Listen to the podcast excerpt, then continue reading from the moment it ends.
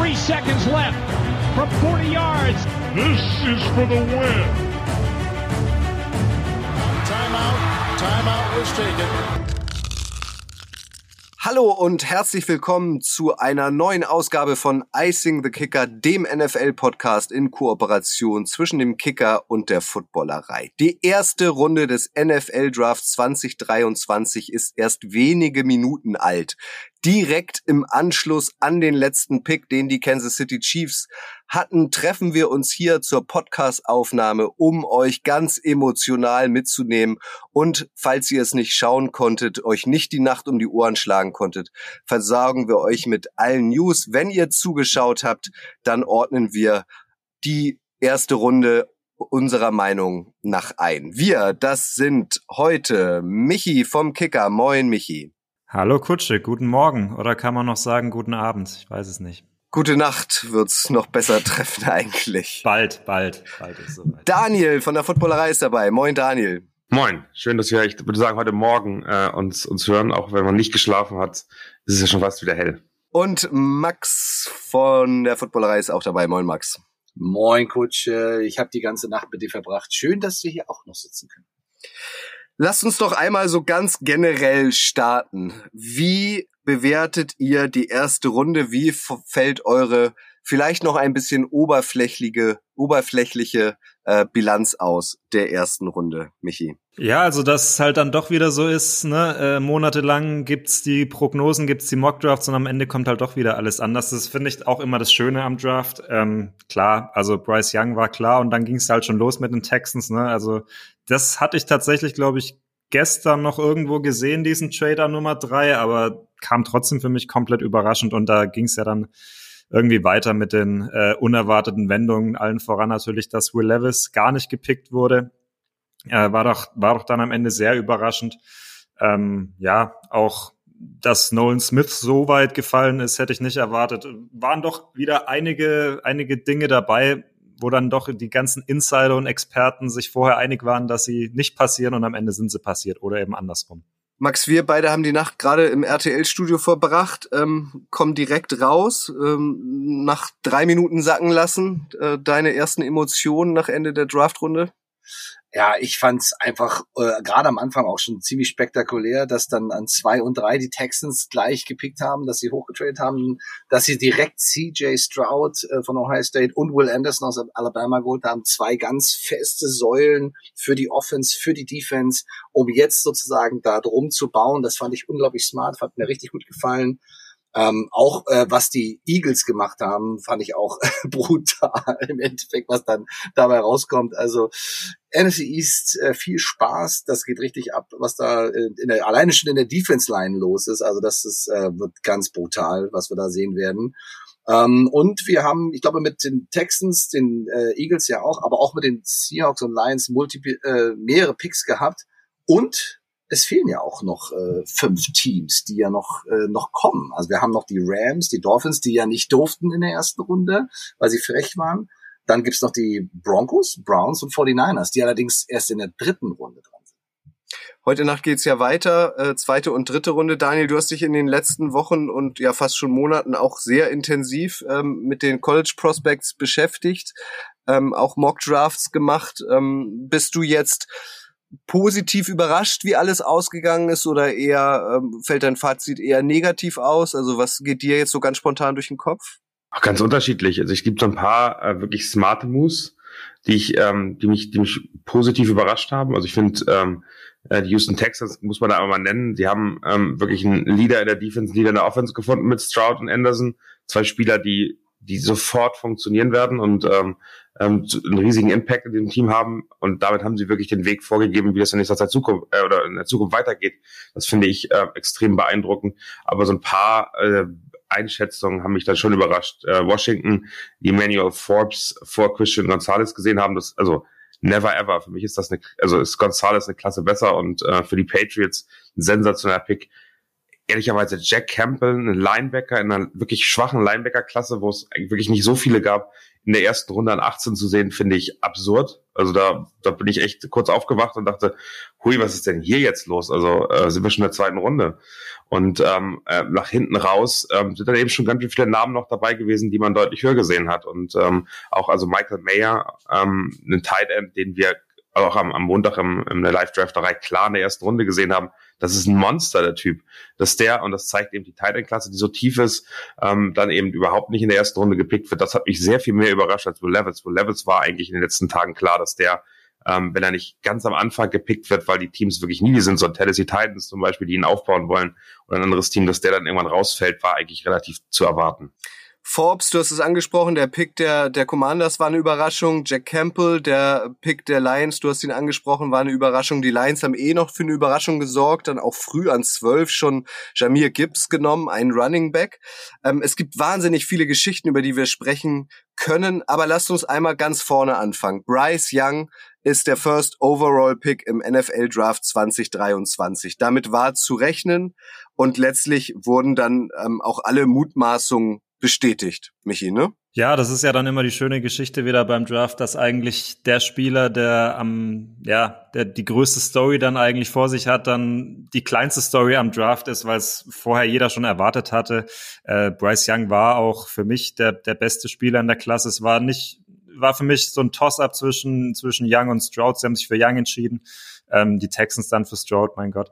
Ähm, das liegt dann wieder an den Präferenzen des Teams. Ähm, aber das war jetzt für mich äh, nicht die nicht die große Überraschung. Äh, du hast es gerade angesprochen. Also für mich die größte Überraschung war eigentlich dieser Lions Pick an 12 mit Jamir Gibbs, der auch für mich viel zu hoch kommt, weil ähm, du draftest keinen äh, Running Back, der nicht mal ein klarer Third äh, Three Down Back ist an, an Nummer 12. Das, äh, da hätte ich von den Lions irgendwie, nachdem sie, nach dem, was sie in den letzten Jahren, wie sich die Franchise entwickelt hätte, auch einen smarteren Move erwartet irgendwie. Bryce Young, äh, Max, an eins, an zwei äh, CJ Stroud zu den Texans, an vier dann Anthony Richardson zu den Colts. Also der erwartete Run auf die Quarterbacks, den hat's wirklich gegeben. Aber das war's dann. Danach, ihr habt's ja auch schon angedeutet, äh, haben wir keinen weiteren Quarterback mehr gesehen. Also in den ersten vier Picks drei Quarterbacks.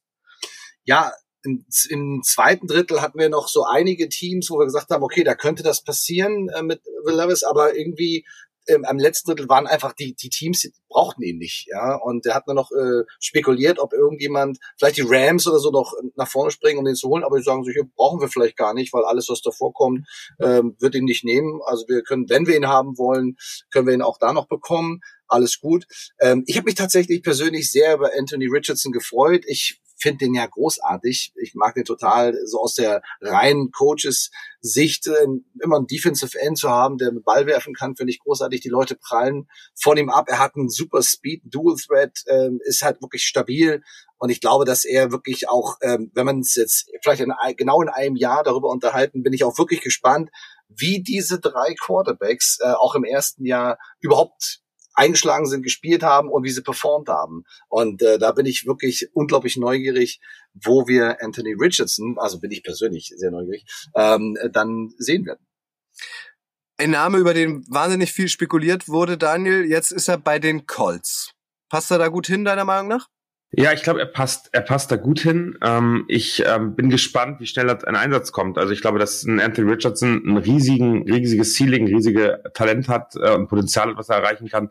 Aber der ist eben nicht NFL ready. Der hat 13 Starts ähm, in, äh, im College gehabt die auch, äh, ich glaube, die ersten, ersten drei oder vier Spiele hat er, glaube ich, null Touchdowns, vier Deceptions geworfen und danach hat er dann losgelegt. Und ich glaube, das zeigt eben auch, dass da ein unfassbares Potenzial da ist. Aber der ist eben erst ganz am Anfang seiner Entwicklung.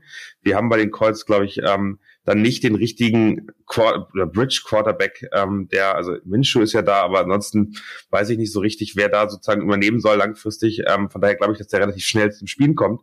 Das heißt aber, alle Colts-Fans erwartet in den ersten anderthalb Jahren so ähnlich wie in Chicago jetzt noch keine Riesendinge von diesem Quarterback. Der braucht Zeit, der muss spielen, der muss auf dem Footballfeld stehen und ähm, da glaube ich, wird das echt ein geiles Abenteuer mit dem. Also da freue ich mich wirklich extrem drauf, weil alles, was der so anzeigt, was der physisch kann, äh, der selbst selbst als Mischung von äh, Cam Newton und Lamar Jackson genannt, Cam äh, Jackson, ähm, das ist schon geil. Also das bringt Spaß, da freue ich mich drauf. Die zweite Draftrunde, um nochmal auf Will Levis abschließend zurückzukommen, also an dieser Stelle abschließend. Ähm, ich guck gerade mal, es geht äh, los in der Nacht von Freitag auf Samstag mit den Steelers. Die werden eher keinen Quarterback nehmen. Dann kommen die Texans, die haben einen genommen. Die Cardinals werden keinen nehmen. Die Colts haben einen genommen. Also es geht, Max hat schon mal angedeutet, Daniel, eigentlich so die Rams an 36 wäre eine Möglichkeit, die 37 mit den Seahawks danach und dann geht das Spiel wieder von vorne los. Dann kommen auch die, die, die Raiders, denen man es vielleicht auch zugetraut hätte. Also Anfang oh ja. zweiter Runde, ne? Aber seid euch nicht sicher, dass Will Levis der nächste Quarterback wird. Äh, der Hendon Hooker von all den Einschätzungen ist auf Augenhöhe mit dem und ähm, hat eine deutlich höhere Sicherheit. Also ich glaube, ähm, dass Will Levis der nächste Quarterback in der zweiten Runde wird, ich bin mir da nicht so sicher. Mich, mich, erinnert diese Will Levis-Geschichte so ein bisschen an Drew Locke von vor ein paar Jahren, als es auch die, die Einschätzung gab, der geht in Top 10, der auch bisschen ähnlicher Typ war, auch dieser Strong-Arm-Quarterback, der aber stark mit, mit Accuracy, mit Turnovern zu kämpfen hatte und dann auch bis in die zweite Runde gefallen ist. Und dann auch nicht das äh, bei den Broncos nicht das einlösen konnte, äh, was er versprochen hat. Ich gehe davon aus, dass in den nächsten zehn, in den ersten zehn Picks aber Will Levis gehen wird, unabhängig davon, was jetzt mit Hendon Hooker ist. Der ist halt für mich so schwer einschätzbar, weil er halt einfach 25 schon ist und von einem Kreuzbandriss kommt. Ähm, da kann alles passieren bei dem, da bin ich mir, also ich hätte mich jetzt doch sehr überrascht, wenn er in der ersten Runde gegangen wäre, aber ab jetzt kann bei Hendon Hooker, glaube ich, alles passieren. Will Levis sehe ich dann ehrlich gesagt schon, dass er in den nächsten 10 bis 15 Picks, die Titans kommen ja auch noch, ähm, die könnten ihn auch nehmen, wobei die vielleicht dann auch wieder denken, wir haben ja erst letztes Jahr einen Drittrunden-Pick investiert ähm, in den Quarterback. Also es bleibt spannend, aber wenn ich jetzt raten dürfte, ich würde fast sogar auf die Rams gehen für Will Levis. Alle haben gebannt auf die Cardinals an Position 3 geguckt, galten als potenzieller äh, Trade-Partner. Es ist dann tatsächlich auch passiert und zwar äh, sind die Texans direkt nochmal hochgeschossen. Nachdem sie Pick 2 hatten, hatten sie dann plötzlich auch Pick 3, haben an 2 bekanntlich äh, CJ Stroud genommen, ähm, vermeintlich der neue Franchise-Quarterback und an 3 Max, dann Will Anderson, den vermeintlich besten Defender ähm, in diesem Jahr damit stehen die Texans schon mal ganz gut da aktuell, oder? Ja, finde ich stark, absolut. Also Will Anderson ist halt einfach ein unglaublichen Get-Off. Ja, also die, wenn unser erster Coach damals bei den Blue Devils, äh, George White, immer sagt, get off the ball. Das war immer das Entscheidende, weil wer zuerst rauskommt, wer zuerst den, den ersten Schritt macht, der gewinnt das Duell an der Line of Scrimmage, da wo Football gespielt wird. Und da ist er einfach unschlagbar. Der musste ja zum Teil im Training bei Alabama, mussten ja an die Seitenlinie stellen, weil er einfach die eigene Offense im Training so disrupted hat, äh, dass sie einfach nicht äh, ihren Rhythmus gefunden haben. Ja, ist einfach eine absolute Granate. Ich freue mich total, dass er äh, bei den Texans ist und dass er sozusagen ja auch dort einfach die die Säule ist für die Defense und CJ brauchen wir nicht reden. Für die Offense ist natürlich auch ein ganz hervorragender Pick gewesen. Also wie gesagt, also absolut für mich ähm, Winner. Daniel, es sind nur zwei Spieler aus einem großen Kader mit über 50 Spielern. Aber werden die zwei Spieler deiner Meinung nach ad hoc dafür sorgen, dass die Texans in der kommenden Saison besser dastehen werden? Naja, es sind zwei Spieler auf sehr entscheidenden Positionen. Also ich glaube, äh, der Quarterback, da müssen wir gar nicht drüber reden, das ist, glaube ich, jedem klar, dass das irgendwie der, der entscheidendste oder größte Faktor in einem, in einem Footballteam ist und damit auch die größte Bedeutung äh, auch in einem Draft bekommt. Und Will Anderson, ähm, das ist eben wirklich ganz spannend, wenn man guckt, mit dem Experten den vergleichen. Das ist ein Von Miller, das ist ein Khalil Mack-Typ. Und äh, da wissen wir auch, was ist passiert, wenn die in Teams gekommen sind, wie die Rams-Defense mit Von Miller anders aussah, als der getradet worden ist in deren Super Bowl-Saison. Also das sind eben die Faktoren, die über die nächsten fünf, sechs, sieben, acht Jahre idealerweise das Team prägen und äh, wirklich so die Säulen sind. Und ich glaube, da geht es dann auch gar nicht darum, nächste Saison, und die werden schon wirklich einen Impact haben, aber die werden langfristig eben wirklich interessant sein, wie die dieses Team verändern können. Das sind zwei Winner, also Ohio State, Alabama, die verlieren zwei, drei Spiele maximal pro Saison. Die haben auch eine andere Mentalität als die Jungs, die da in, in Houston sitzen, die jetzt in den letzten Jahre irgendwie gefühlt äh, vielleicht zwei, drei Siege reingeholt haben. All sowas ist total wichtig und ähm, ich finde es wirklich spannend, wie da auch die Entscheidung äh, in Houston äh, zustande gekommen ist. Scheinbar ist der Owner ja sehr stark reingegangen, um da auch äh, mit CJ Stroud den Quarterback der Zukunft äh, zu finden. Ja, absolut. Was ich ja, was man vielleicht auch nicht ganz unterschlagen war, es war ein relativ teurer Trade-up. Ne? Also sie haben einen First-Round-Pick nächstes Jahr, noch einen Third-Round-Pick nächstes Jahr abgegeben, plus einen Zweitrunden-Pick dieses Jahr. Ähm, Aber nichtsdestotrotz finde ich es auch einen, einen ziemlich coolen Moves der Texans, weil ähm, es ist ja auch so ein Draft gewesen, der war an der Spitze nicht ganz so breit, wenn man es so sagen kann. Also wenige Topspieler, wenige absolute Blue-Collar-Prospects. Und dazu haben halt CJ Stroud und Will Anderson gehört. Und die haben sie jetzt beide sich geholt. Und damit kannst du, wie du gesagt hast, Daniel, natürlich äh, aufbauen, auch ein, ein relativ schwaches Team aufbauen. Sie hatten sehr viel Draftkapital, deswegen haben sie sich geleistet.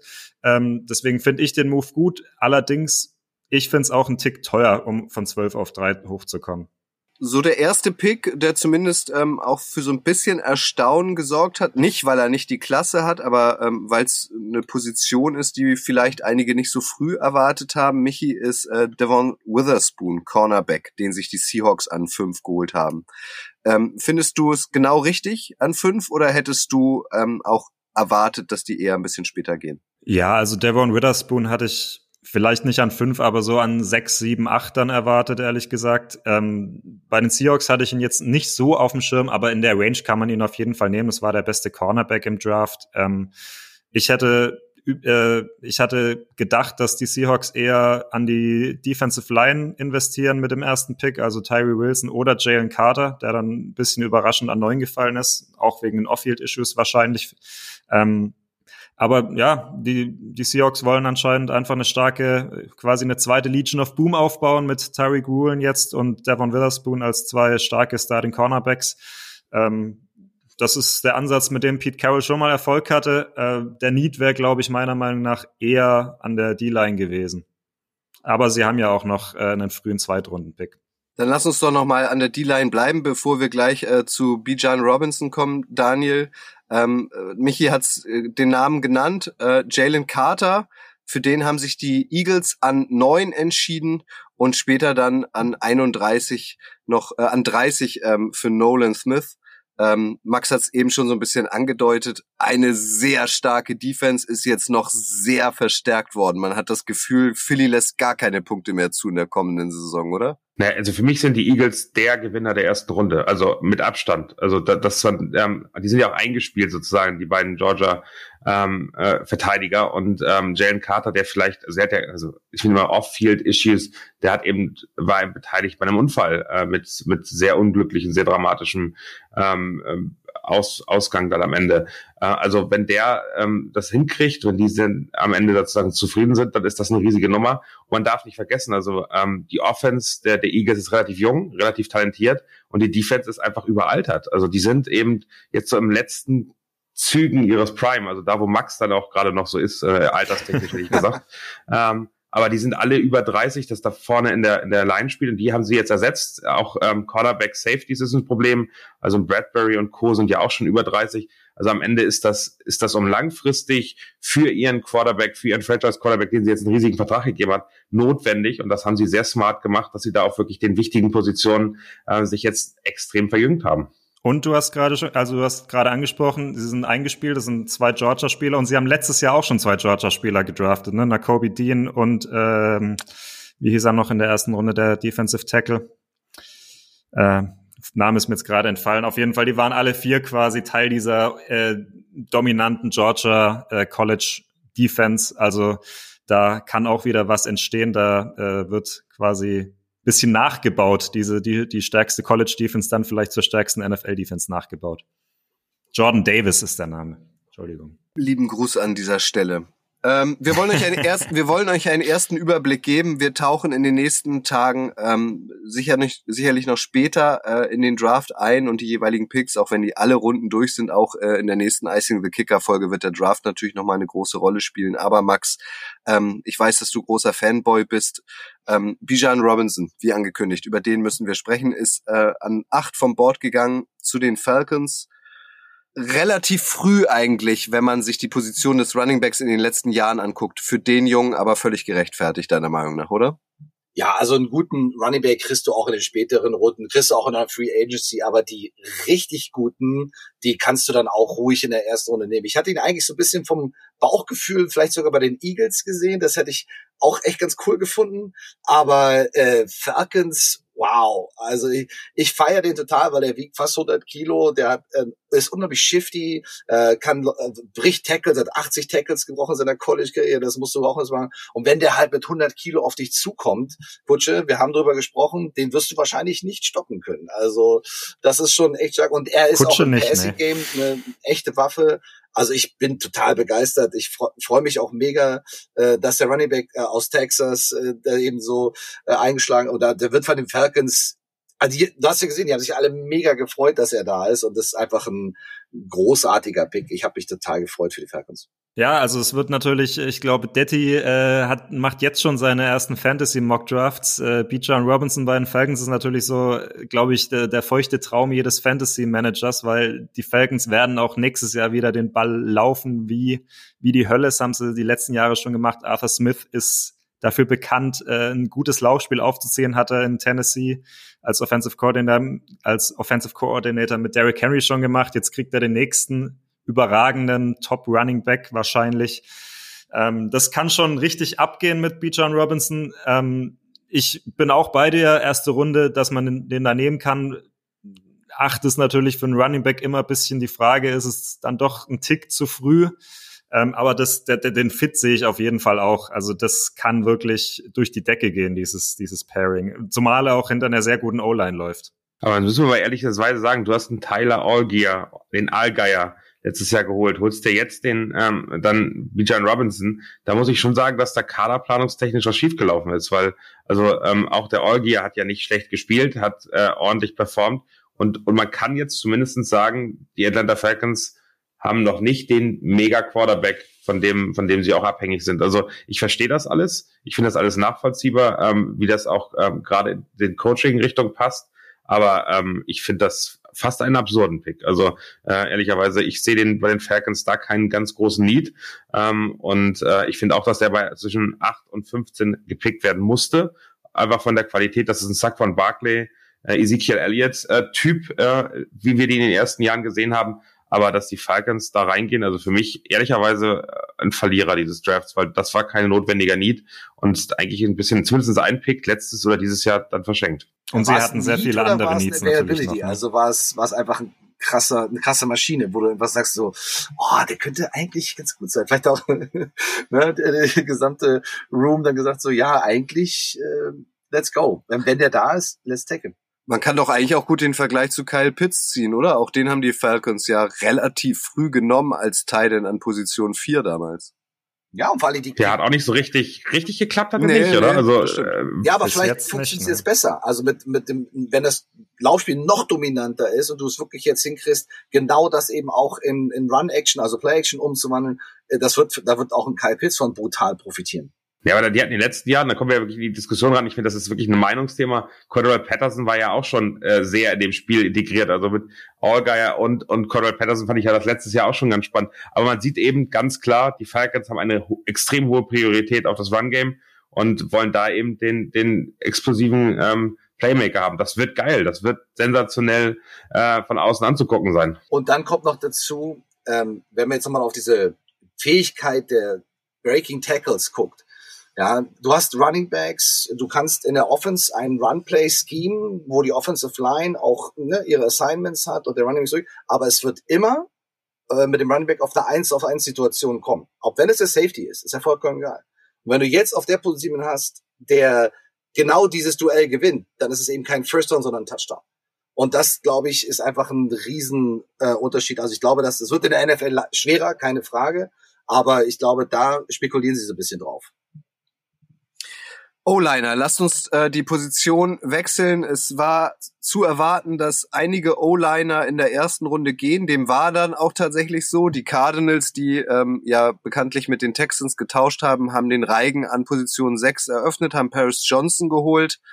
Ähm, dann gab's zwei, drei Positionen Luft. Es ging weiter äh, an zehn. Die Bears muss, müssen, mussten ihre O-Line verstärken, haben es mit Daniel Wright gemacht. Direkt da im Anschluss die Tennessee Titans mit Peter Skoronski. Dann war wieder ein bisschen Luft bis zu Broderick Jones äh, an der 14 zu den Steelers. Äh, und hinten ähm, am Ende des Drafts ist ein weiterer O-Liner noch vom Bord gegangen, Anton Harrison. Ähm, äh, ähm, ein Tackle ist noch zu den, zu den Jaguars gegangen. Sind die O-Liner, die ihr in der ersten Runde gesehen habt, dann auch letztlich gegangen oder vermisst ihr einen O-Liner in der ersten Runde, Michi? Äh, nee, ich vermisse keinen. Es war ja so ein bisschen auch so durchgesickert in den letzten Tagen, dass es einen relativ großen Run geben wird auf diese Offensive Tackles, auf diese Position, die halt auch einfach sehr, sehr wichtig ist in der NFL, darf man nicht vergessen. Ähm, ich glaube, wenn wir da bisschen von, ja, vielleicht nicht von Verlierern, aber ich glaube, dass die New York Jets sehr stark an einem dieser ersten vier äh, O-Liner interessiert waren und dann so ein bisschen geliebfroggt äh, wurden von den Pittsburgh Steelers, die ja dann hochgetradet sind auf 14 und eben diesen vierten sich noch geholt haben. Ich glaube, da war bisschen Ratlosigkeit kurz in, in New York. Sie hätten, glaube ich, gerne noch so einen, äh, ja, einen, einen Tackle für Aaron Rodgers jetzt gehabt, um diesen diesen äh, Super Bowl Run mit ihm zu starten. Ähm, haben dann auch relativ überraschend Will McDonald genommen, den glaube ich die meisten eher weiter hinten auf dem Board hatten. Ähm, aber es zeigt halt einfach die extreme Bedeutung dieser Position und halt auch ähm, den Drop-off, den es nach den ersten vier, fünf Spielern da eben gibt. Also ich glaube jetzt man hat ja auch gesehen, dann bis Anton Harrison kam, war dann ein relativ großer Gap schon. Ich glaube jetzt auch nicht, dass es sehr viele Anfang der zweiten Runde noch kommen werden, Offensive Tackles, weil da doch der, der Qualitätsdrop-off ein bisschen war. Ähm, was mich ein bisschen überrascht hat, dass Paris Johnson dann doch so hoch gegangen ist. Er war der beste Pass-Blocking-Tackle, äh, aber dass die Cardinals dann sogar noch mal von 12 auf 6 hochgehen, Teil von ihrem Draftkapital wieder abgeben, ähm, hat mich ein bisschen überrascht, zeigt aber auch, ähm, wie wichtig ihnen halt Kyler Murray ist, ne? dass der halt in Zukunft einigermaßen gesund bleibt, wenn er wieder dann spielen kann vielleicht hat auch die Hand gehoben und sagt, äh, wäre vielleicht ganz gut, wenn ich da noch mal einen äh, Tackle hätte. hat, hat er sogar, ich ja, glaube, er hat, er hat gefordert. Also ja. Kyler Murray hat gefordert, dass er ein, eine bessere Protection bekommt und äh, den, den Wunsch wurde ihm jetzt äh, in den ganzen Veränderungen, die es bei den Cardinals gibt, jetzt relativ schnell äh, gegeben. Also wäre ja ganz positiv. Gut, dann plötzlich ging der Run auf Receiver los. Vorher hörte man, ja, so gut ist die Klasse nicht. Das wird sich eher weniger in der ersten Runde ähm, abspielen. Aber an Position äh, 20 haben die äh, Seattle Seahawks den Reigen eröffnet mit Jackson Smith Njigba. Direkt dahinter die Chargers haben sich Quentin Johnston geholt. Dahinter direkt haben sich die Ravens Zay Flowers geholt. Und dahinter direkt haben sich die Minnesota Vikings Jordan Addison geholt. Also zack, zack, zack, zack. Vier Receiver sind am Stück gegangen. Ähm, und später äh, kam ja dann auch noch mit ähm, äh, Dalton Kincaid der, der erste Tight dazu. Hast du das erwartet, Daniel, dass vier Receiver äh, beginnt an Position 20 ähm, in Folge am Stück gehen? Nee, ich habe es nicht erwartet. Ich hätte Jackson Smith in Jigbat ehrlicherweise deutlich weiter vorne gesehen. Also äh, es gibt so ein paar Picks, um die jetzt noch reinzuholen, weil wir ein bisschen übersprungen sind. Jamir Gibbs äh, zum Beispiel äh, an 12. Da hätte ich mir eher Smith and Jigba vorstellen können, so von der von der Reihenfolge, vielleicht nicht bei den Lions, aber ähm, das wäre so für mich äh, der der Qualität und des, des Impacts äh, relevant. Jamir Gibbs ist ein super spannender ähm, äh, Receiving Back. Also der wird eine coole Rolle da einnehmen können äh, bei den Lions ähm, und ist eigentlich fast ein Receiver, wenn man sich mal anguckt. Also der kriegt fünf bis sieben äh, Bälle auch jedes Spiel reingeholt. Von daher ist der vielleicht auch schon fast als Receiver zu sehen und nicht als nicht nur als Running Back. Das das auf jeden Fall mitgenommen. Aber ich finde äh, JSN, wie er ja in den USA abgekürzt wird, fand ich eigentlich deutlich spannender. Äh, und danach, ähm, ja, also ich glaube, dann wirklich eher Richtung Need gegangen. Also die Chargers haben zwei Receiver, deren Verträge gerade extrem teuer sind, die sie um ein Jahr verlängert haben. Die müssen vom nächsten Jahr ähm, danach ge geholfen haben. Das heißt, dass Quentin Johnson dann wirklich auch äh, die Möglichkeiten, ja, ein bisschen hinter hinter äh, Allen und äh, Co. Ähm, zu lernen. Zay Flowers, ich finde, ey, die Baltimore Ravens, geiler Tag für jeden, der Fan von diesem Team ist. Erstmal ihren Quarterback zurückgeholt, nach monatelangen äh, Schwierigkeiten da die Sicherheit gehabt, haben OBJ, haben jetzt Zay Flowers, haben damit ähm, wahrscheinlich einen der schwächsten Receiving Cores irgendwie wirklich umgedreht. Und Jordan Addison, von dem halte ich nicht so viel, ähm, der ist von den vier wirklich für mich auch der, der schwächste. Ähm, ich kann aber nachvollziehen, wenn Adam Thielen geht, äh, müssen die Vikings auch da nachhelfen und haben da einen Spieler, der vielleicht noch ein bisschen Entwicklung braucht, der aber auch ähm, ähm, sag mal, das ist ein großer Schritt hinter Edison zum nächsten Receiver. Äh, von daher verständlich, dass sie so früh dann da reingegangen sind. Und äh, für mich als Chiefs-Fan, um das mal ganz persönlich zu sagen, hatte ich ja ein bisschen auf Safe Flowers gehofft. Ähm, das hat leider nicht geklappt, als dann so bei 19 immer noch kein Receiver da war. Da war ich so, ah, mal gucken, wie tief sie fallen. Ähm, aber bei den vier Teams äh, finde ich das relativ verständlich und damit schließen die alle Needs und äh, holen sich Playmaker, die, die relevant werden können es ist so wahnsinnig viel passiert in den letzten Stunden. Also über Lama Jackson müssen wir ähm, am Ende dieser Folge natürlich auch nochmal sprechen. Aber wenn wir das jetzt machen, geht's vielleicht zu sehr durcheinander. Deswegen äh, lasst uns ähm, nochmal noch mal beim Draft bleiben. Ähm, vielleicht ähm, äh, wie heißt das Wort? Äh, langsam wird's schwierig hier. Ähm, vielleicht fokussieren wir uns nochmal auf die Packers. Michi, dich persönlich. Ähm, die Packers, du bist Fan ähm, in, von Green Bay. Lukas Van Ness an 13. Das war jetzt auch nicht unbedingt zu erwarten, oder? Ja, also ich hatte es tatsächlich in meinem persönlichen äh, Mockdraft genauso, auch wenn ich es mir anders gewünscht hätte. Ähm, weil, also ich hätte mir, bin ganz ehrlich, ich hätte mir Jackson Smith und Jigba gewünscht. Ich glaube, der hätte super reingepasst in diese Offense. Das wäre ein Spielertyp, den sie noch nicht haben, ähm, gewesen. Und das wäre auch die Range gewesen, wo es absolut möglich gewesen wäre. Und ich hatte mich dann schon gefreut, nachdem die Lions äh, Gibbs genommen haben. Jetzt muss es doch mal das erste Mal passieren seit 2002 wieder. Aber äh, ja, Brian Gutekunst, der General Manager, macht dann halt doch äh, genau das, was er immer macht. Er nimmt halt äh, einen Spieler, einen Defender, einen Defense-Spieler mit hohem athletischen Potenzial. Das ist Lukas Van Ness. Das macht Brian Gutekunst eigentlich jedes Jahr. Das hat er mit äh, Daniel Savage gemacht. Das hat er mit Rashan Gary gemacht. Das äh, hat er mit Gray Walker letztes Jahr gemacht. Das klappt manchmal besser und manchmal schlechter. Äh, jetzt schauen wir mal. Ähm, ich hätte mir auch äh, Nolan Smith eher gewünscht, wenn wir auf die Edge-Position gehen. Also ein Edge-Rusher per se zu draften ist jetzt nicht falsch, äh, denn Rushan Gary kommt von einem Kreuzbandriss und äh, Preston Smith, da schlägt dann auch langsam das Alter zu und er hat einen sehr teuren Vertrag. Also jetzt einen Edge Rusher zu draften ist jetzt per se nicht, nicht falsch, nicht ganz falsch, auch wenn ich mir es mit dem G-Bug gewünscht hätte. Aber ähm, ja, es bleibt natürlich immer noch das Problem, was machst du jetzt mit Jordan Love, äh, wenn er keine Waffen hat? Aber gut, du hast aber Michael, ist doch, First Round es ist doch zumindest schön, dass Aaron Rodgers äh, das nicht persönlich ja. nehmen kann, dass es um ihn da gegangen wäre. ja. äh, was du willst bei den Seahawks, das war ja ganz bitter. Als er weg war, kam direkt dann endlich Hilfe in der in der ähm, Offensive Line so muss man ehrlicherweise sagen, äh, machen sie mit Love genau das, was sie mit Rogers gemacht haben. So wenig Waffen wie möglich und so viel damit rausholen, habe ich das Gefühl. Ähm, und äh, das scheint einfach eine Packers-Mentalität äh, zu sein, zumindest nicht im Verhältnis mit Aaron Rodgers anzulasten. Wobei ich jetzt schon darauf hoffe, dass zumindest einer der zwei frühen äh, Second-Round-Picks noch ein Pass-Catcher wird. Äh, hat ja auch ähm, Matt LaFleur schon gesagt, dass wir, dass sie mehr äh, Passcatcher, mehr Bodies brauchen in dem Room. Ähm, ich, ja, die Receiver sind jetzt leider schon ein bisschen abgegrast, die Top-Receiver, Titans, Michael Mayer, du hast ihn angesprochen, wäre noch so einer, auf den ich hoffen würde, wobei, ob der dann noch bis 42 da bleibt, ist die andere Frage.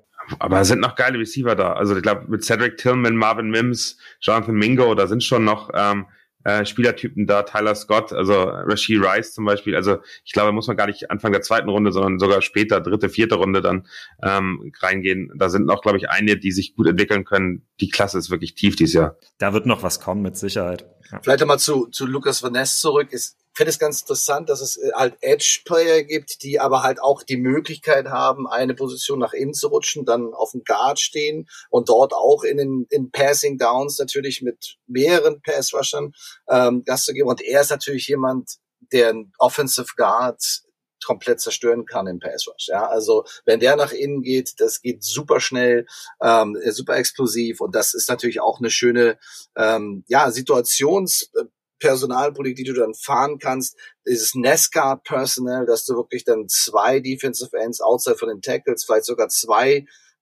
Pass Rusher auf die hm. Outsides der Guard stellst und der Center blockt Luft, ja. Und das ist, das ist brutal. Also das, insofern ist, der, ist das schon ein guter. Ich finde der Center, äh, der Center blockt Luft, finde ich eine sehr, sehr schöne äh, äh, Fassung. Die versuche ich, die versuche ich jetzt auch ja, wie soll er denn helfen, das ich sehr wenn, wenn die Rusher auf den Outside Shoulder von den Guards stehen? Du siehst ja den Center so links und keiner ist da. Um äh, einen weiteren Namen zu droppen, über den sehr viel gesprochen wurde in den letzten Wochen, äh, Christian Gonzalez. Äh, da hatte ich so ein bisschen das Gefühl, der ist den New England Patriots irgendwie so aus Glück in die Hände gefallen. Er selbst, so wirkte es, finde ich, war jetzt vielleicht nicht ganz so glücklich, dass er zukünftig mit Bill Belichick arbeiten muss, aber das ist auch nur Interpretation meinerseits. Äh, Daniel, da hatten die Patriots irgendwie Glück, dass der so lange noch auf dem Board war und äh, sie sich ihn dann an 17 schnappen konnten. Das ist ein so krasser Bill Belichick-Move. Was muss man mal ganz genau so sagen? Bill Belichick liebt Cornerbacks, der liebt sehr physische Cornerbacks und ähm, der hat ja auch einfach wirklich da Pro Bowl-Kaliber äh, entwickelt und äh, gesehen äh, in den letzten zehn Jahren oder letzten 20 Jahren ähm, die er da entwickelt hat. Und ich finde, das ist genau so ein Move. Also für mich der beste Cornerback, der in dem Draft verfügbar war. Und er kriegt ihn an, an der dritten Cornerback-Position hinter Forbes sogar noch. Ähm, das, das ist absurd. Also das äh, fühlt sich so ein bisschen an wie Mac Jones auch, der ihm ja auch äh, vor ein paar Jahren äh, hinzugefallen ist. Das, äh, glaube ich, lief in der Entwicklung dann nicht ganz so hundertprozentig gut, aber zeigt auch ein bisschen diese Best Player Available äh, Ansatz, den, den die Patriots da haben. Die wollen eben Spieler haben, die der Franchise weiterhelfen und suchen da das beste Talent. Und äh, sogar wenn sie Need auf anderen Positionen haben, wo alle anderen Teams sagen, die müssen wir schließen, die Patriots agieren nicht so. Und das ist ein ganz, ganz klarer Pick, der in die Richtung geht. Und ich kann mir vorstellen, dass der sich noch richtig, richtig auszahlt. Gut, lasst uns äh, die Edge nochmal abschließen. Über ein paar Edge-Spieler haben wir ja schon gesprochen, aber der Vollständigkeit halber, auch die Raiders äh, haben sich auf der Position verstärkt mit Tyree Wilson äh, an der 7. Ähm, und dann scroll ich hier mal weiter, weil einige Namen haben wir schon besprochen. Ähm, dann wird es wieder interessant. Ähm, äh, die Bengals haben sich auch auf der Position verstärkt mit Miles Murphy. Brian Breesey ist äh, zu den Saints gegangen äh, und Nolan Smith haben wir schon angesprochen. Äh, äh vielleicht, äh, bevor wir zu deinen Chiefs kommen, Daniel, einmal abschließend, Michi, die Position des Edge-Players. Ähm, wie hast du das so in der, im, im Verlauf der ersten Runde erlebt? Naja, also wie wir schon gesagt haben, also die große Überraschung ist für mich Nolan Smith. Da weiß ich jetzt auch ehrlich gesagt nicht, was da äh, vorgefallen ist, dass er so tief fallen konnte. Ähm, war für mich eigentlich nach Tyree Wilson und Will Anderson die, die Nummer drei bei den Edge Rushern. Äh, auch Miles Murphy ist relativ weit gefallen. Fand, finde ich halt eigentlich beide waren fertigere Spieler als Lucas Van Ness, der natürlich ein großes physisches Potenzial hat, auch diesen Motor mitbringt. Ähm, aber ja, es ist halt, es ist, es ist dann immer auch bei, bei Edge-Spielern immer die Frage, welchen, welchen Typ will ich haben? Also der eine ist vielleicht so wie Will McDonald, der dann ja auch ein bisschen überraschend früh gepickt wurde. Das ist halt eher so ein, ähm, ja, so ein Edge-Bender, ein, ein bisschen leichterer Typ, der aber sehr beweglich ist. Vielleicht haben die Jets gesagt, das ist uns lieber als ein Nolan Smith oder ein Miles Murphy, der vielleicht bisschen mehr Physis mitbringt. Ähm, da ist es halt auch sehr stark abhängig vom Schemefit. Spiele ich eine 3-4, spiele ich eine 4-3, wen will ich da haben? Ähm, da passt vielleicht dann auch, vielleicht für die Jets dann wirklich Will McDonald besser. Das wird sich zeigen. Ähm, ja, bei den Packers, ich hätte lieber einen anderen gehabt, bin ich ganz ehrlich. Aber insgesamt erste Runde sieben Edge Rusher ist schon krass, oder? Ich meine, wir haben auch vorher vor dem Draft gesprochen, welche Positionen in so einem Draft eigentlich gerade in der ersten Runde äh, heutzutage äh, halt wirklich favorisiert werden. Natürlich sind es die Quarterbacks, davon gehen drei auf den ersten vier Picks. Aber in den ersten 31 sind es sieben Edge Rusher und dann gibt's noch einige Offensive Tackles. Das ist wieder die Antwort da drauf, weil alle sagen, okay, da ist mir zu viel Alarm da draußen. Ich brauche einfach ein paar äh, Maschinen da draußen. Also das ist schon dieses Triangle, der, der den Ball wirft, der, der den jagt, der den Ball wirft und der, der den schützt, der den Ball wirft. Fand ich eigentlich super, dass die ähm, die Edge einfach allgemein so, ein, so einen extremen Fokus gekriegt hat bei so vielen Teams. Dazu zählt ja Daniel auch Felix Anudike Uzoma. Äh, die Feel Good Story eigentlich so zum Ende des Drafts. Der kommt quasi von der Uni nebenan, bleibt in Kansas. Den haben sie aber hoffentlich aus sportlichen Gründen und nicht aus PR-Gründen gepickt, oder? Also ne, ne, müssen wir ein Stück vorher anfangen. Der ist in Kansas City, Missouri geboren, der ist in Kansas City, Missouri zur Highschool gegangen und der ist in Kansas, Kansas State dann auch nicht weit weg. Das ist eine, äh, wissen wir ja kurz schon, eine gute Autofahrt von einer Stunde. Bei den Kansas State Wildcats hat er, hat er Football gespielt in den letzten Jahren. Also das ist wirklich ein homegrown Player, ähm, der unglaublich vernetzt ist. Ich habe ihn mir gewünscht, also ich hatte ihn bei uns im, im Podcast auch ähm, wirklich erwähnt. Das war mein Spieler, den ich mir äh, von den Chiefs gewünscht hat, weil der eben, und ähm, da möchte ich Max gleich bitten, das mal zu erklären, ähm, das hat Michi gerade schon angekündigt, der hat einen unglaublichen Band. Der ist gar nicht körperlich so stark, der hat auch nicht den Frame, um jetzt nochmal 20 Kilo Muskelmasse zuzusetzen, ähm, aber der hat eben einen Band, kommt runter, unglaublich tief runter, Max. Ja. Wieso ist ein Band so wichtig bei einem, bei einem Edge Rusher? Na, der Band ist also praktisch die, die Kurve, die du läufst, ja, wie stark du um die Ecke kommst und dass du eben nicht die Tankerkurve laufen musst. Und das, da ist die, das Mehrgewicht immer ein Nachteil. Ne? Die Fliehkraft die bringt dich einfach raus. Aber wenn du deine, deine Schulter runterbringst, wenn du die Technik hast, wenn du den Fuß setzen kannst, du hast ja unheimlich viel Belastung auf der Außenseite von deinem Innenfuß. Ja, und wenn du den gut setzen kannst, das ist bei den Receivern in einigen Situationen nicht anders. Also du hast so bei den Receivern diesen, diesen Cut, diesen Speed Cut, wie man nennt, ist so eine Kurve, die du lässt. Ähm, viele Receiver brauchen mehr Schritte und brauchen für diesen Speed Cut viel mehr Raum. Aber es gibt halt äh, auch so Receiver wie Zay Flowers zum Beispiel, die, die machen so einen Speed Cut auf anderthalb Yards. Und das aus voller Geschwindigkeit. Und das ist ein sehr ähnlich, da gibt es ja viele Synergien zwischen den beiden Positionen. Das ist genau das, was du brauchst, um eben auch den kürzesten Weg von außen zu kriegen. Ja, um auch von, selbst wenn der Tackle sehr tief ist, und du praktisch den Quarterback überholst, dass du trotzdem die Kurve kriegst, um dann von hinten in dem Moment eingreifen kannst, wenn der Quarterback gerade ausholt, um den Ball zu werfen. Ja, also eine unfassbare Fähigkeit, ähm, mit der Geschwindigkeit so scharfe Kurven zu laufen. Das ist auf Kunstrasen tatsächlich noch leichter, aber auch für den Körper brutal. Wäre es nicht aber eigentlich eine noch schönere Geschichte aus deutscher Sicht, Daniel, wenn die Chiefs Kilian Sierra verpflichtet hätten? Ich meine, die spielen in Deutschland, ähm, sie werden ihre Marketingrechte hier ausbauen. Das wäre doch noch geiler eigentlich gewesen, oder? Kommt ja noch. Also ich bin mir gerade überrascht, dass du, also äh, das haben ja auch bei euch im, im, in der Übertragung ähm, alle Experten gesagt, fünfte, sechste, siebte Runde, vielleicht ist es sogar besser, wenn er ein undrafted Free Agent wird, um sich dann wirklich auszuwählen, wo, wo Kilian dann spielen kann. Äh, aus meiner Sicht äh, wäre das nett gewesen, aber auf Offensive Tackle ist der, glaube ich, noch sehr weit weg von der ersten Runde und den Kandidaten, die da vom Bord gegangen sind. Also ähm, von daher ähm, gucken wir mal, das kann ja alles noch passieren. Äh, aber für mich eine wirklich schöne Geschichte. Äh, Clark Hunte, den Draft-Pick dann auch announced hat, das war einfach wirklich eine runde Sache. Man hat gesehen, wie die Leute ausgerastet sind, weil also so in der Chiefs Kingdom in der Community, da war ähm, Felix Anudik äh, Usoma schon einfach ein, ein Pick wert und den wollten eigentlich alle haben. Und äh, wenn man sich jetzt mal im Newsletter, der jetzt gerade eben schon rausgegangen ist, einmal geguckt, was so die Alternativen gewesen wären, also Michael Mayer wäre natürlich auch ein Ding gewesen. Das wäre der Nachfolger von Travis Kelsey äh, sein können, der hätte sofort geholfen. Den hätte ich mir auch gut vorstellen können. Das waren so die beiden, wo ich dachte, hey, wäre schon ganz geil. Ähm, aber ansonsten bin ich mit dem Pick extrem zufrieden und ich glaube, ähm, man muss mal gucken, wie der sich langfristig entwickelt. Aber mit George Kalafdis und, äh, und V, äh, wie er auch abgekürzt wird, haben wir da jetzt zwei ähm, wirkliche Kandidaten, völlig unterschiedliche Rusher, die aber dann eine wirklich gute Rolle einnehmen können. Aber hättest du gedacht, dass Michael Bayer, weil du gerade angesprochen hast, dass der noch da ist?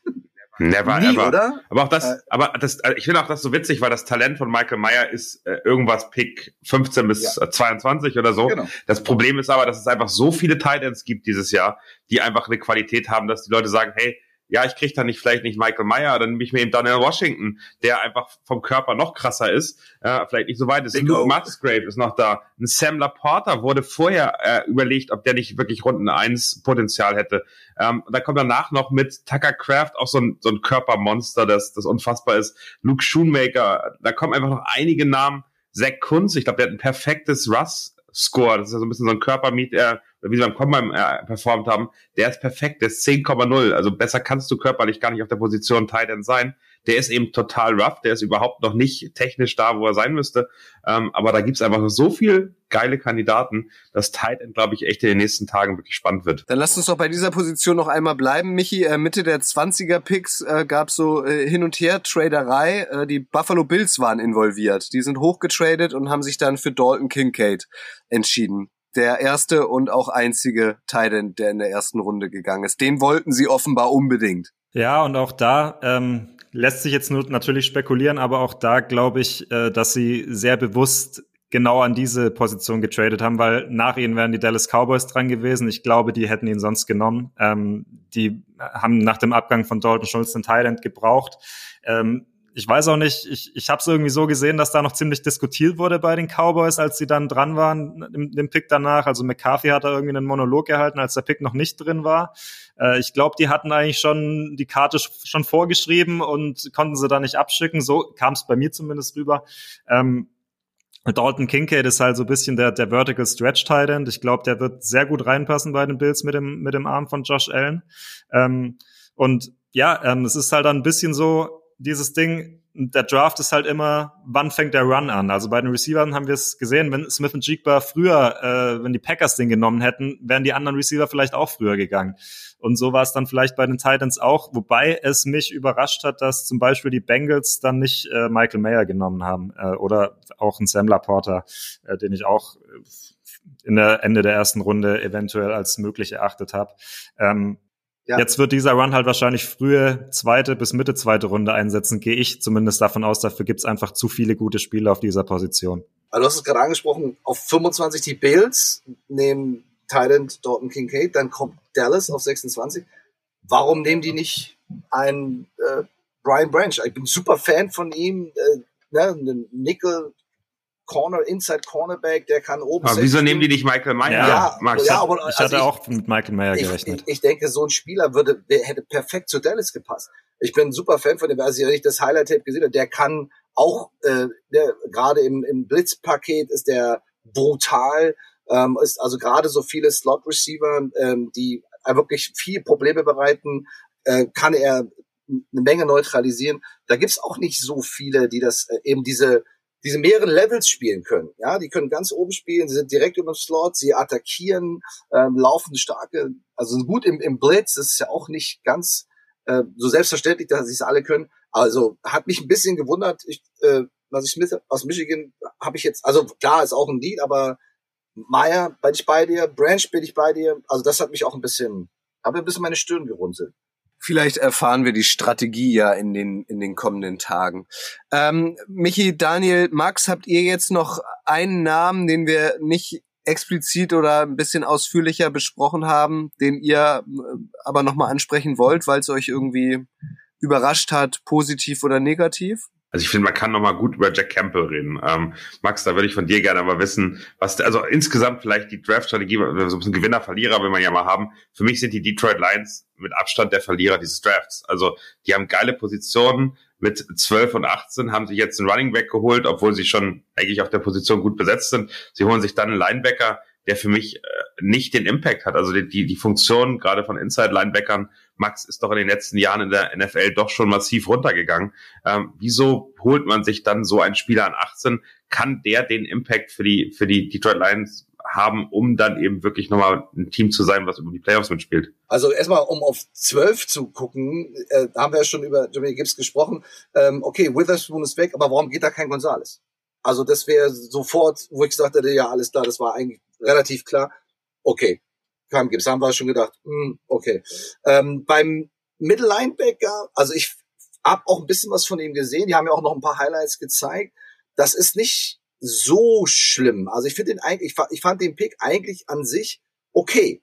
Ähm, Linebacker so früh zu nehmen ist aktuell unnötig, bin ich bei dir. Zumal ja wirklich extrem gute Jungs noch auf dem Board waren. Aber ähm, ganz so Katastrophe wird es nicht sein, weil du brauchst halt einfach auch ein Herz. Der ist jemand, der hat, der ist sehr groß. Ich glaube eins, was ist der 1,95 oder was? Der ist auf jeden Fall ein ziemlich großer Junge ähm, und hat die Möglichkeit Bälle über die Mitte ähm, auch zu unterlaufen. Und es wird sehr schwer sein für Quarterbacks ähm, zwischen Linebacker und Safeties zu kommen. Und du hast ja auch gesehen, in seinen Highlights hat er auch ein One-Hand-Catch-Deception gehabt. Also ich finde das, ich finde das gar nicht so so schlimm. Na, aber aber mit der Größe ist das, also das ist meinen Chiefs Nick Bolton mein Problem, dass der unbeweglich ist. Also der Jack Campbell ist, ist Dick Butkus Award Winner geworden, war der beste Linebacker in College im letzten Jahr, äh, aber der ist eben eine krasse Tackle-Maschine und der ist eben wirklich stark vorne, um Druck zu machen und äh, dann eben auch im Edge Rush zu unterstützen. Wo er aber nicht gut ist in der Coverage und äh, ich glaube genau das hätte ich bei den Lions. Und du sagst es, ein Callerback wäre ganz gut gewesen. Jetzt holen sie sich einen Linebacker, der auch nicht wirklich äh, in der Coverage mitgehen kann.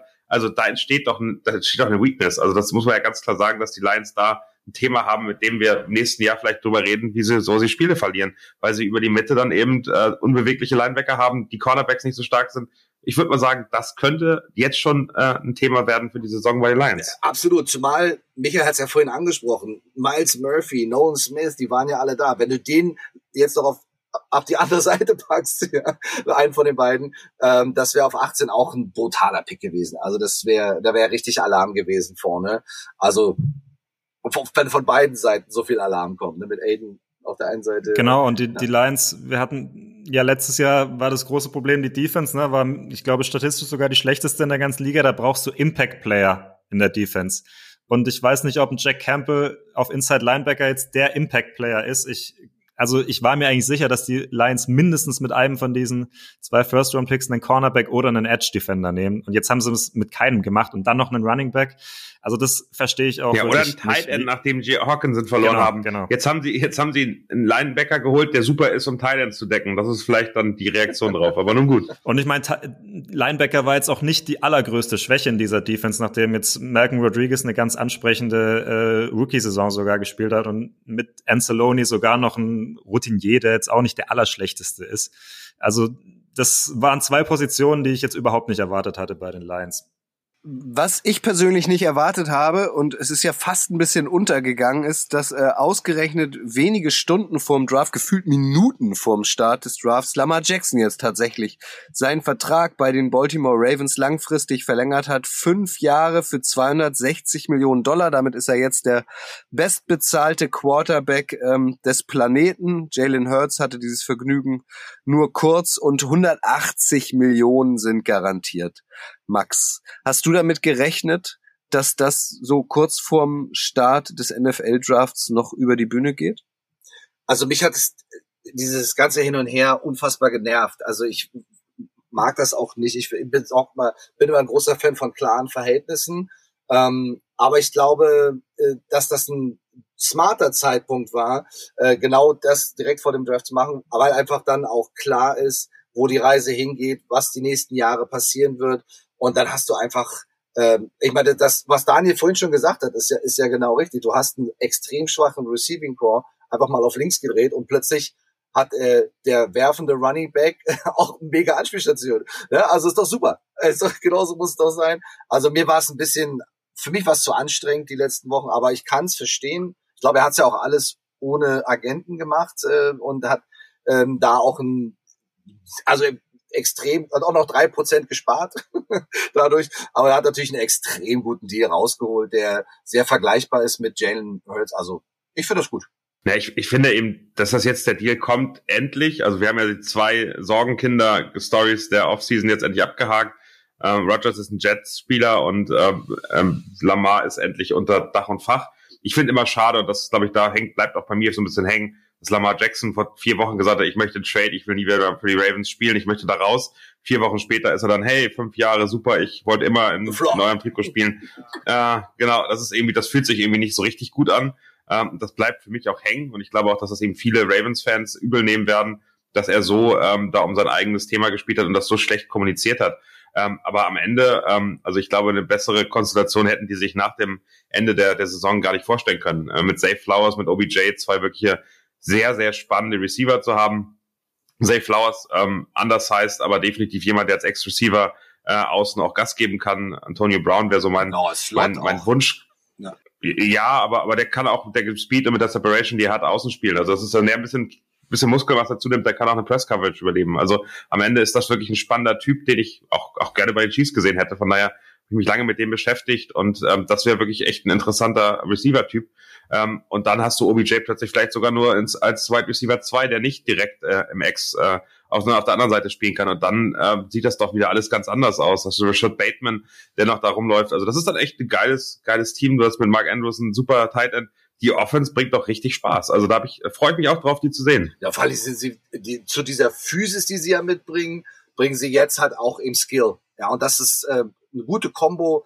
Ähm, und ich glaube jetzt, wenn da jetzt ein bisschen Ruhe einkehrt, ähm, dann könnte das böse enden. Im positiven Sinne. Und auch nach dem Draft wieder, ey, die AFC wird so unfassbar packed. Also wenn wir jetzt uns noch vorstellen, dass Aaron Rodgers in der AFC spielt, allein diese AFC East, die da völlig übertrieben ist, jetzt sind die Ravens wieder da äh, und, und sehen so aus. Äh, also man möchte eigentlich nicht mehr in der AFC äh, Football spielen, weil die NFC, glaube ich, deutlich entspannter wird. Das ist die AFC gegen die Philadelphia Eagles, right? ja. Ich hatte gerade mal irgendwie einen Quarterback-Vergleich gesehen. Der beste, zweitbeste Quarterback ähm, in, der, in der NFC ist dann schon Doug Prescott. Und da habe ich auch gedacht, der wäre in der AFC wahrscheinlich nicht in den Top Ten. Aber nun gut. Ja. Warte doch mal ab. Für Michi John können wir Love. jetzt auch sagen, dass Jordan Love durch die Decke gehen wird. Klar. Na, es ist, ist die Wahrscheinlichkeit ist zumindest nicht, ist zumindest gegeben, dass er nicht der schlechteste NFC-Quarterback wird. Das, das ist meine. Ja, Top 3 muss er nur besser sein äh, als äh, der Kollege aus Chicago und da bist du ja eh fest von überzeugt, nehme ich an. Aber Justin Fields ist, glaube ich, schon der drittbeste Quarterback aktuell in der NFC. Das sagt Naja, also das aus. würde ich, ja, also aber Justin, ich glaube, diese, diese Statistik habe ich auch gesehen, aber da kann ich nicht mitgehen. Also du kannst nicht Justin sagen, dass Justin Fields besser ist als Matthew Stafford oder Kyler Murray. Da, also so weit ist Doch. er noch nicht. Finde ich Doch. nicht. Nee. Also Kyler Murray ist verletzt, der ist überhaupt gar nicht Starting Quarterback aktuell. Ja, und, gut, aber äh, wenn er fit ist. eine grauenhafte Saison gespielt und wird da auch nicht viel reißen. Also doch, da gehe ich mit. Ich finde auch Derek Carr besser als, als Justin Fields. Also Justin Fields ist für mich kein Top 5 Quarterback, auch nicht in der NFC. Aber, aber das spricht jetzt das Fanherz bei dir. Das musst du auch ja, zugeben. Naja, ich weiß nicht. Also er ist natürlich so der, best, der beste Running Quarterback, aber was, ist, was das Passing Game angeht und das ist. Also wenn der ein grünes Trikot anhätte, wärst du viel glücklicher mit dem. Da bin ich mir ziemlich sicher. Das kann schon sein, aber, da, aber den, also an Nummer drei zu setzen, äh, das finde ich anderen Spielern gegenüber nicht fair. Gut, lasst uns mal an dieser Stelle zum Ende kommen. Wir können festhalten, die erste Runde des NFL Draft 2023 ist in den Büchern. Die Zeiten der Mock Drafts also erstmal vorbei. Ähm, jetzt kann man noch konkreter darüber philosophieren, welche Mannschaft ähm, wie gut aufgestellt ist äh, für die kommende Saison. Aber es geht ja munter weiter. Heute Nacht von Freitag auf Samstag unserer Zeit steigt die zweite und dritte Runde und Samstag dann noch vierte, fünfte sechste und siebte, also da sind wir dann noch schlauer. Aha. Kutsche, darf ich dir noch eine Frage stellen? natürlich. Du bist ja heute in der Premiere zum ersten Mal bei der ersten RTL-Sendung äh, der NFL ähm, nicht nur dabei gewesen, sondern warst ein, ein sehr elementares Herzstück dieser Sendung. Äh, wie war's? Wie hat sich angefühlt? Es war wahnsinnig aufregend. Es war eine geile Erfahrung. Ähm, vieles hat gut geklappt, einiges sicherlich auch nicht. Ähm, das gehört, glaube ich, dazu. Ähm, aber ich fand's, ich fand's großartig. Also krasse Nacht einfach, oder? Wie ging's dir, Max? Ah, ich habe mich einfach mega gefreut, dass wir das zusammen machen konnten. Und wir machen ja schon ein paar Jahre einige Shows zusammen, einige Podcasts zusammen gemacht, ob es jetzt die Montagssendung bei der Footballerei sind, ob es jetzt äh, die Boulevards sind, die wir zusammen gemacht haben. Also ich fand das einfach wir waren, wir sind eingegroovt äh, und Mona hat das super gemacht. Valentin hat das richtig gut gemacht. Er war extrem gut vorbereitet. Ähm, wir haben auch während äh, die Jungs in Kansas City viel ähm, erzählt haben und spekuliert haben und auch wirklich mit unglaublich vielen guten Informationen haben wir auch in unserer Runde ja unglaublich viel uns ausgetauscht. Ähm, das hat richtig Spaß gemacht. Das Studio ist super, dieses Headquarter hier bei RTL ist gigantisch. Also wenn, du, wenn man uns jetzt hier alleine lässt, werden wir wahrscheinlich nie wieder rausfinden. Aber es ist wirklich eine, eine extrem coole Erfahrung gewesen. Ich war total aufgeregt, aber so positiv, weil ich mich so extrem drauf gefreut habe. Und als es dann irgendwie gefühlt sofort wieder vorbei war, ähm, dachte mir so, boah, das war Hammer. Richtig cool. Aber Max, darf ich dir morgen früh nochmal einen ordentlichen Pullover mitbringen? nee, pass auf. Also es kann nicht sein, dass du in der AFC West die ganze Zeit die Konkurrenten von dem Team, ja. was da zu Hause ist, Warte. das ist schon ein Diss in Kansas City. Das muss ich mal festhalten. Das wird noch viel krasser morgen. Freu dich drauf. Ich weiß, ich weiß, was du morgen, ich habe schon gelesen, was du morgen anziehst. Dass du morgen einen Raiders-Pulli anziehst, das sehe ich, sehe ich als persönliche Angriff an. Das muss ich mal ganz genau so sagen. Genau deswegen. Ich bring dir gerne, ich bring dir gerne so einen schönen Kansas City Chiefs Pulli mit. Never. Gar kein Problem. okay, also, das, man, habt ihr dieses eine Bild gesehen, wo sie so über die Crowd gezogen sind und es war ein rotes Meer und in der ersten Reihe, genau in der Mitte, war so ein Chargers mit so langen Haaren. Großartig. Das fand ich ein gigantisches Bild. Ja, sehr gut. Äh, jetzt war wieder Feuer drin, ich bin wieder wach, finde ich gut. Vielen Dank, äh, äh, vielen Dank dafür. Ich finde auch, äh, vielleicht abschließend, Daniel, ähm, wir waren ja im September auch zusammen da. Ähm, der Ausrichter, die Stadt Kansas City, hat das gut gemacht bislang, oder? Ja, definitiv. Ich habe gelesen, 150.000 äh, Leute da vor Ort. Das sieht ja also mehr als bei der, ähm, bei der Amtseinführung von äh, von Trump, würde ich sagen, äh, kann man kann man festhalten. Ähm, und die Stimmung ist, glaube ich, unfassbar. Also bei dem Chiefs äh, aber auch insgesamt äh, war da richtig Feuer drin, dass da mal ganz kurz noch zwei Legenden mit äh, mit mit Hall und und äh, Shields plus ähm, äh, dann die beiden aktuell äh, bekanntesten Protagonisten mit Mahomes und Kelsey auftreten und richtig Stimmung machen. Dieser Move von Clark Hunt, dass er dann mal schön die neue ähm, die neue Trophäe dann nach vorne hinstellt. Ich finde das ich finde das alles äh, sehr angenehm. Ich finde, Clark Hunt hätte nochmal World Champion ein, zwei Mal mehr sagen können in seiner, äh, in seiner Anrede. Aber ansonsten glaube ich, also alles, was ich von vor Ort höre, es gibt ja auch einen Chiefs-Fan, der vor Ort ist, Pascal, kann man, glaube ich, äh, Pascal45 heißt er auf, auf Instagram, den kann man folgen, auch über die Chiefs Deutschland-Kanäle. Ähm, da einfach Grüße und der hat irgendwie Bryce Young und, äh, und CJ Stroud und sowas vorher getroffen, sitzt in der ersten Reihe, also war auch am TV-Bild zu sehen. Ich habe direkt ein Screenshot gemacht hier auf dem, auf dem Laptop. Ähm, freut mich total, weil ich glaube, die, die ziehen da gut auf. Und ähm, erste Mal der Draft übrigens in der gesamten Geschichte der NFL in Kansas City. Das ist auch was, was ähm, deutlich seltener kommt als Super Bowl-Siege. Was für ein schönes Schlusswort. Da ist äh, Michi kurz auch noch. Michi, es ist nicht, es kommen auch wieder bessere Zeiten für die Packers. Ich habe das Gefühl, ich, ich müsste dich drücken. Und in Green Bay kann man das nicht machen, weil es so kalt ist. Es ja. tut mir leid.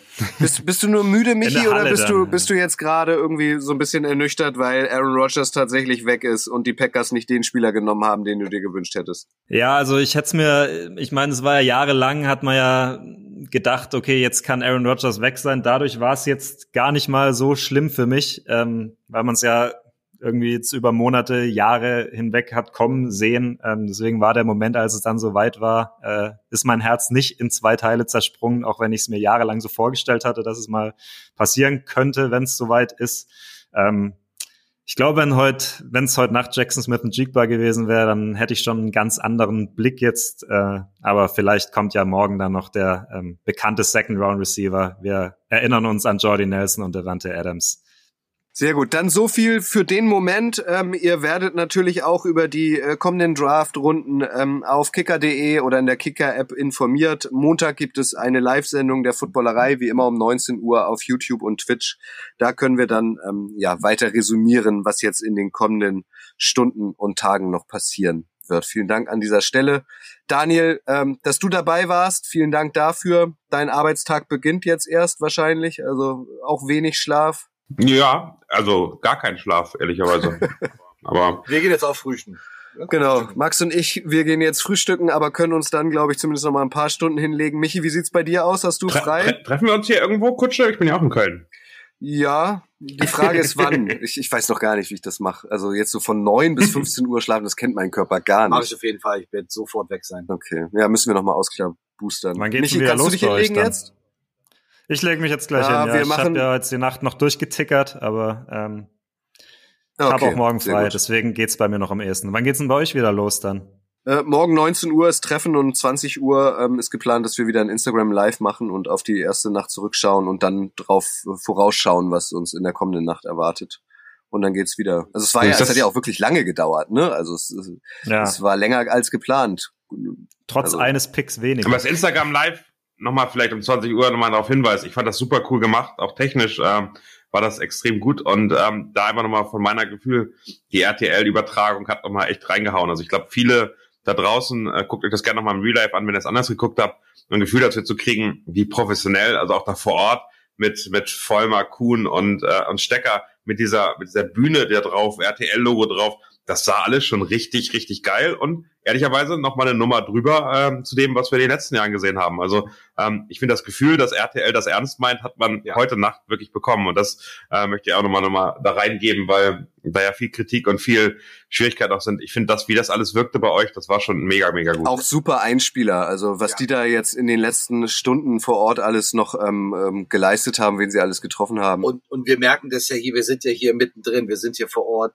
Die gesamte Gang, die hier rumrennt, die nehmen das alles super ernst, haben extrem viel Spaß, dass das jetzt kommt, sind alle total heiß. Äh, wir werden hier echt mit offenen Armen empfangen und es macht einfach super Spaß. Also die, die, die Gang hier ist super motiviert. Also gibt den Sache, gibt der Sache eine Chance und schickt mal ein bisschen Liebe. Ich meine, das war echt cool und das war der erste Aufschlag. Also wirklich aus dem Nichts. Die machen das mega hier. Den nächsten Aufschlag von Icing the Kicker gibt es am Donnerstag in zwei Wochen, also jetzt quasi in 13 Tagen. Das war hier jetzt total emotional und total spontan. Nochmal an, an euch drei. Äh, vielen Dank, äh, dass wir das hier so machen konnten. Ich glaube, das ist auch ein Mehrwert. Wir konnten nicht groß drüber nachdenken. Wir haben einfach frei Schnauze geredet. Das zeichnet uns ja aus. Und an alle Zuhörer, ähm, ja, wenn ihr auch noch nicht geschlafen habt, gute Nacht. Äh, falls doch, kommt gut durch den Tag und äh, wir hoffen, wir konnten euch mit dieser guten Stunde so ein bisschen versüßen. Danke euch, bis dahin, bleibt gesund. Ciao. Tschüss. Ciao, gute Nacht. Tschüss.